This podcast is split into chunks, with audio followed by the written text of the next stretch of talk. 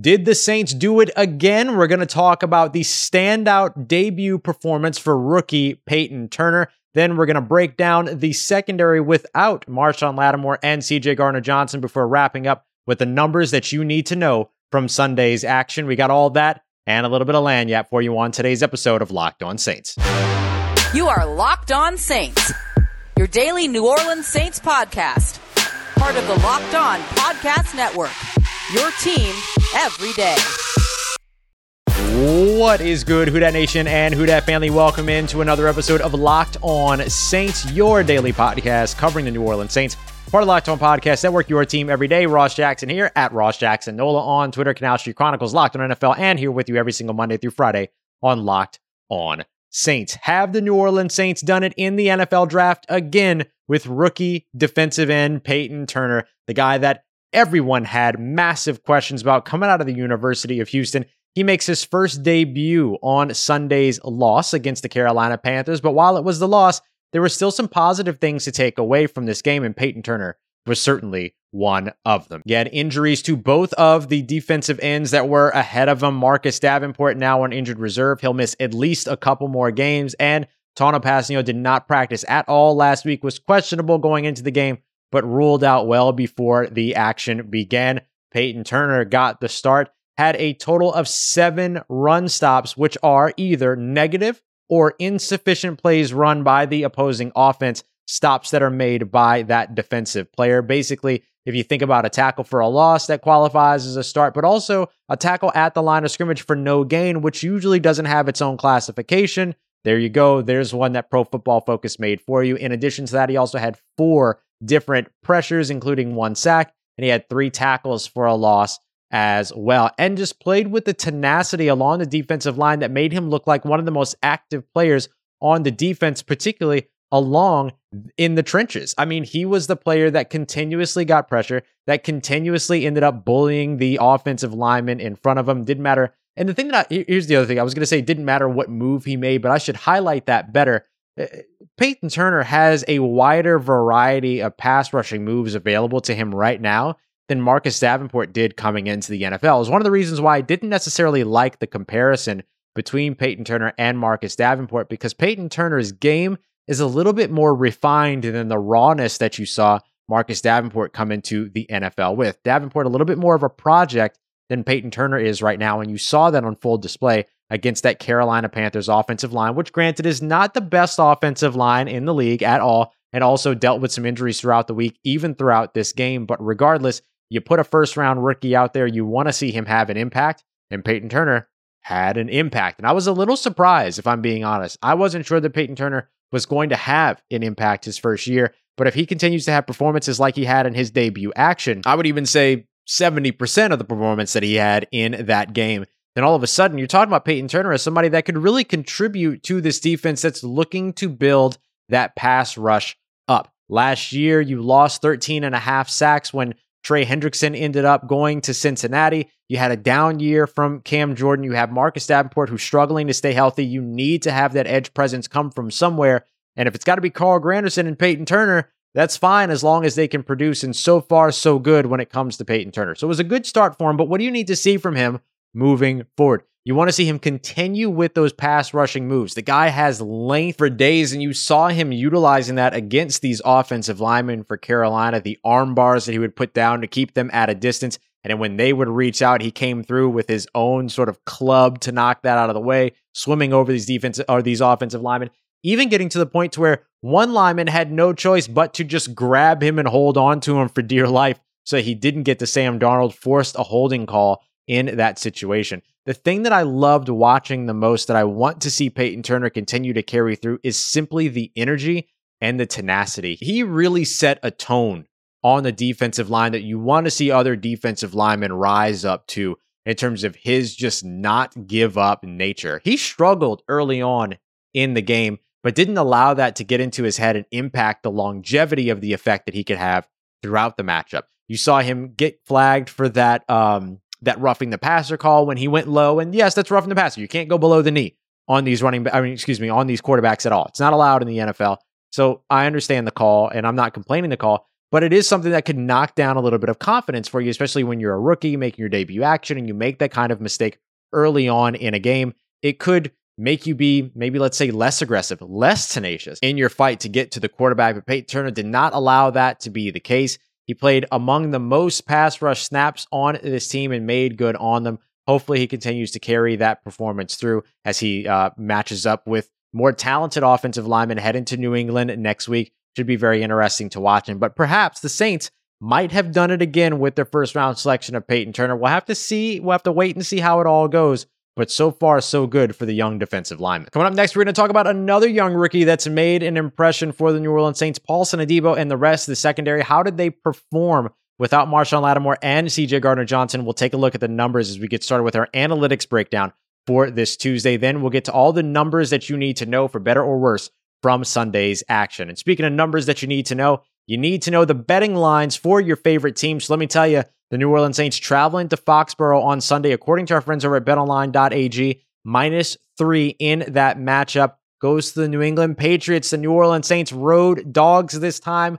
Much more how I like it. I kept saying all throughout the week, I get a little bit nervous about road favorites in the NFL. So them being road dogs makes you feel a little bit more comfortable about them going into this matchup. If you want to get in on that line or any of the other odds, props, contest, everything that they have going on, head over to betonline.ag right away and sign up for a free account. And don't forget to use the promo code locked on so you can get a welcome bonus with your first deposit for brand new customers only.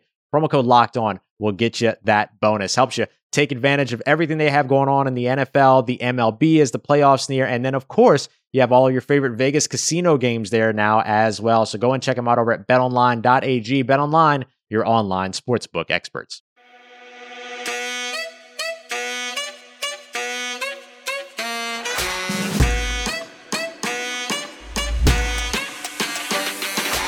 All right, family, continuing on with today's episode of Locked On Saints and talking about some of these rookies that stood out for the Saints. You want to learn more about some of the rookies in the NFL and those coming into the NFL. The Locked On NFL Draft podcast is officially relaunched and it's available for you wherever you get your podcast and on YouTube. Eric Crocker, Ryan Tracy, go and check it out. New Orleans Saints got a nice debut from Payton Turner. And they got a nice debut from Paulson Adebo last week. How did he fare this week?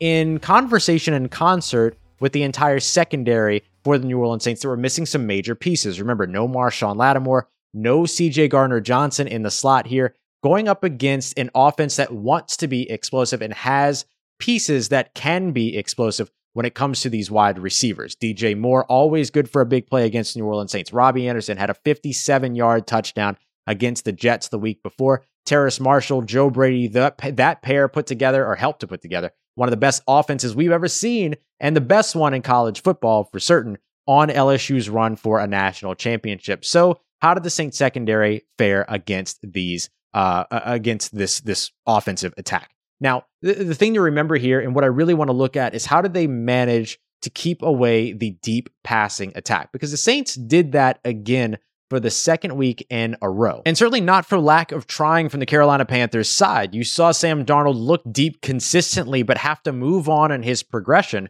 because Marcus Williams continues to take things away over the top, just like he did against the Green Bay Packers. Marcus Williams' sideline to sideline ability is not something that we're just aware of in New Orleans media, right? This is something that the entire NFL is aware of and that quarterbacks know when they go into these matchups.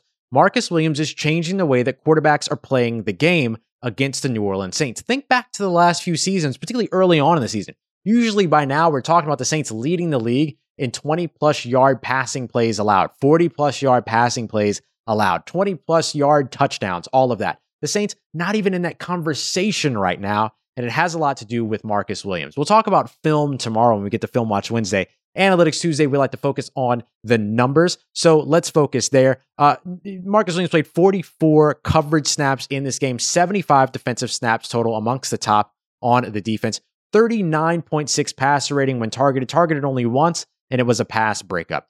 And he forced um, Sam Darnold through his progressions over and over and over again to where he would look deep and then have to come up short. So that's exactly what you want to see from Marcus uh, from Marcus Williams. Now let's get to the rookie here, Paulson Adebo, who had this great performance against the uh, the Green Bay Packers last week, allowing uh, forcing a 2.1 passer rating when targeted.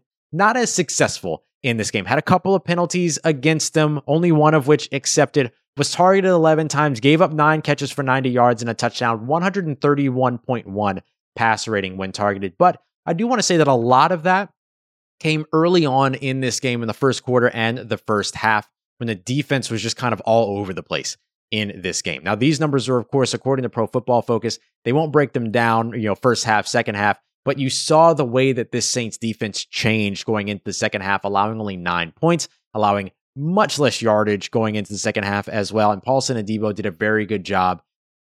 And, and what he has done consistently and what you want to see from him is kind of the same thing that I complimented Payton Turner on is their ability to just have this short memory. That the good plays don't make them feel like they've done enough. The bad plays don't end up taking them out from doing enough, right? The, the confidence is such a big piece in all of this. And it was a big thing in Paulson Adebo's draft evaluation, particularly after that 2019 season where he didn't perform as well as 2018. Then he didn't play at all in 2020. So confidence was going to be a big question mark for him coming into the league. And we saw him have a very, very nice day as his day went on, not allowing himself to be defined by early touchdowns, early yardage given up. Uh, on the opposite side of him, we got our first look at Bradley Roby, who ended up being uh, active for this game after being suspended week one. The idea was to pair him and Marshon Lattimore, but of course, once Bradley Roby becomes eligible, Marshon Lattimore misses a game after surgery on his right thumb. But Bradley Roby did well, uh, targeted twice, allowed one catch for uh, seven yards after the catch, a long of 11. So that was the only catch that he really gave up. So what that tells you is that with it being seven yards after the catch, this ball was completed four yards from the line of scrimmage, meaning that Bradley Roby not giving up anything over the top. That's good news for the New Orleans Saints. You want to see that continue with him as he eventually gets paired up with Marshon Lattimore and starts to lock down that opposite side of the field. The thing that's going to be most curious, and I think you got a little bit of the audition here between uh, Paulson Adebo and Bradley Roby, is how do the Saints evaluate these performances, value the different things they got from these performances, and then pick the starter opposite Marshon Lattimore going into next week? I would say with these numbers, you probably go with Bradley Roby, but we'll talk more in depth about that once we actually look at the film and talk about the film tomorrow. The last part that I want to talk about here is Malcolm Jenkins.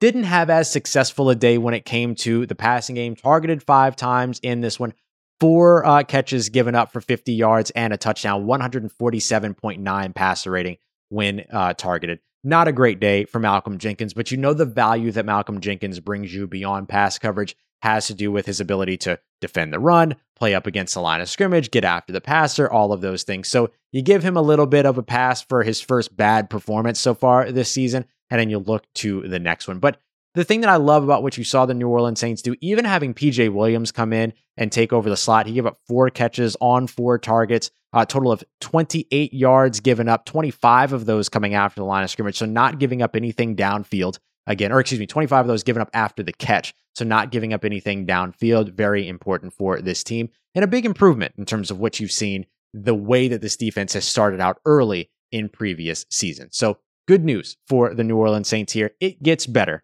once you get Marshon Lattimore back and then, you know, get CJ Gardner Johnson back and continue to make those shuffles along the secondary. So those are the numbers that you need to know about the secondary. Next, we're going to talk about all the other numbers that you need to know for better or for worse about the New Orleans Saints performance on Sunday against the Carolina Panthers. We got that coming up for you as we continue on and wrap up today's episode of Locked On Saints. Now, the numbers that I really want you to pay attention to, though, are the numbers that you're going to find on the price tags over at rockauto.com, which save you 30, 50, sometimes as much as 70% and what you're going to pay over at the chain stores around the corner where you got to sit around and wait just so they can tell you that they don't have the parts and they have them on back order and they can get them to you in two to four months. Don't worry about any of that. You ain't even got to leave the house. You can just head to rockauto.com on your laptop or your mobile device, take out whatever uh, part, piece, or accessory you need for whatever make, model, or year your vehicle is. They have such an expansive catalog, completely user friendly as well. And they're a family business, which you know we love to support here at Locked On. And I know many of you love to support as well. So go and check them out for all of your auto parts needs over on Rock Auto. And don't forget to let them know that Locked On sent you. Bright and Locked On in the How'd You Hear About Us section. Amazing selection, reliably low prices, and all the parts your car will ever need at rockauto.com. And look, I've been telling y'all about how I have been working to get my TV together, and I'm so grateful for DirecTV and DirecTV Stream. Does this sound familiar? You got one TV you're watching the game on, you're watching some highlights on your phone, you have another device that you've got your favorite TV shows, and then you have somebody else's login for all the good stuff. Don't worry about all that. Get all of it together. Get your TV together with DirecTV Stream, which you can check out at directv.com. Don't have to worry about juggling remotes anymore, juggling logins, scheduling when people are watching what because you can't be on it at the same time. You ain't got to worry about all that. All of it comes together in one nice package like never before, so you can seamlessly transition to all of your favorite sports, TV, and movies seamlessly over with DirecTV streams. Check them out, directv.com for more information. That's directv.com for everything that you need as the NFL season continues to heat up. And best of all, with all of this, no annual contract. You just need a compatible device, which is required. And of course, content varies by package.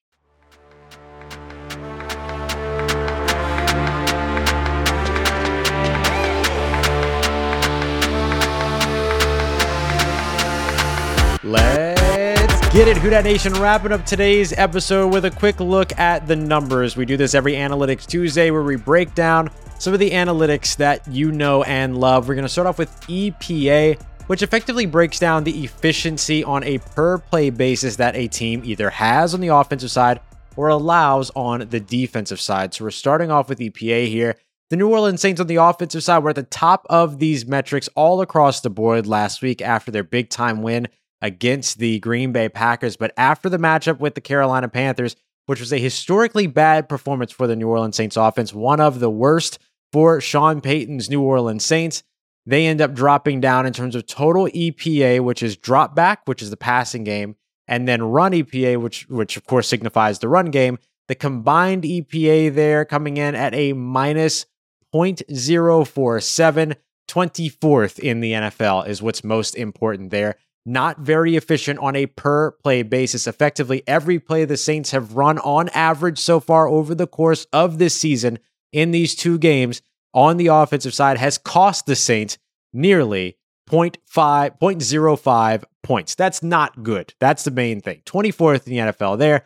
When it comes down to drop back EPA or the efficiency on a per play basis that the Saints create in the passing game, not too bad there. They're giving themselves 0.1 and a half points there, 13th in the NFL. So just outside the top 10. That performance week one was so good that even the second week performance couldn't knock them out of the top half of the NFL. However, you can't say the same thing when it comes to the run game. Remember, the Saints had a terrible, terrible day on the ground against Carolina. And it shows here with the Saints dropping from one of the top uh, teams in terms of efficiency per play in the run game, all the way to 29th, losing nearly over, actually, a quarter of a point per run play, according to this metric. Very not good for the New Orleans Saints. And the Saints are going to look to try to get some of that back as they go in in their next game, week three against New England Patriots. We'll talk about that more in a moment. But first, uh, I promised you that we would talk about numbers that you need to know, both good and bad for better or for worse. So let's get to a couple of the positives here. The New Orleans Saints right now still number four in the NFL, fourth best team when it comes to EPA allowed per play on the defensive side. So they've been a very efficient defense, not allowing a ton of efficiency by the opposing offense. In the passing game, they're seventh overall. In the run game, they're seventh overall. Combined there with the total uh, in terms of what you're looking at in terms of uh, uh, success rates as well as EPA itself. The Saints are fourth in the NFL. The tricky part here is that they're fourth because they're behind the Carolina Panthers, who just had that great defensive performance against them, the Buffalo Bills, who the Saints will face on Thanksgiving Day, and then the New England Patriots at number three, who the Saints face next week. And they've been very good, the New England Patriots, particularly against the pass right now, where they are second in the NFL in terms of EPA per play on the defensive side. But where the Saints will look to get right is on the ground, and that is where so far the New England Patriots have struggled over these first two games. 24th in terms of EPA. Let's put that into statistical categories as opposed to analytical categories.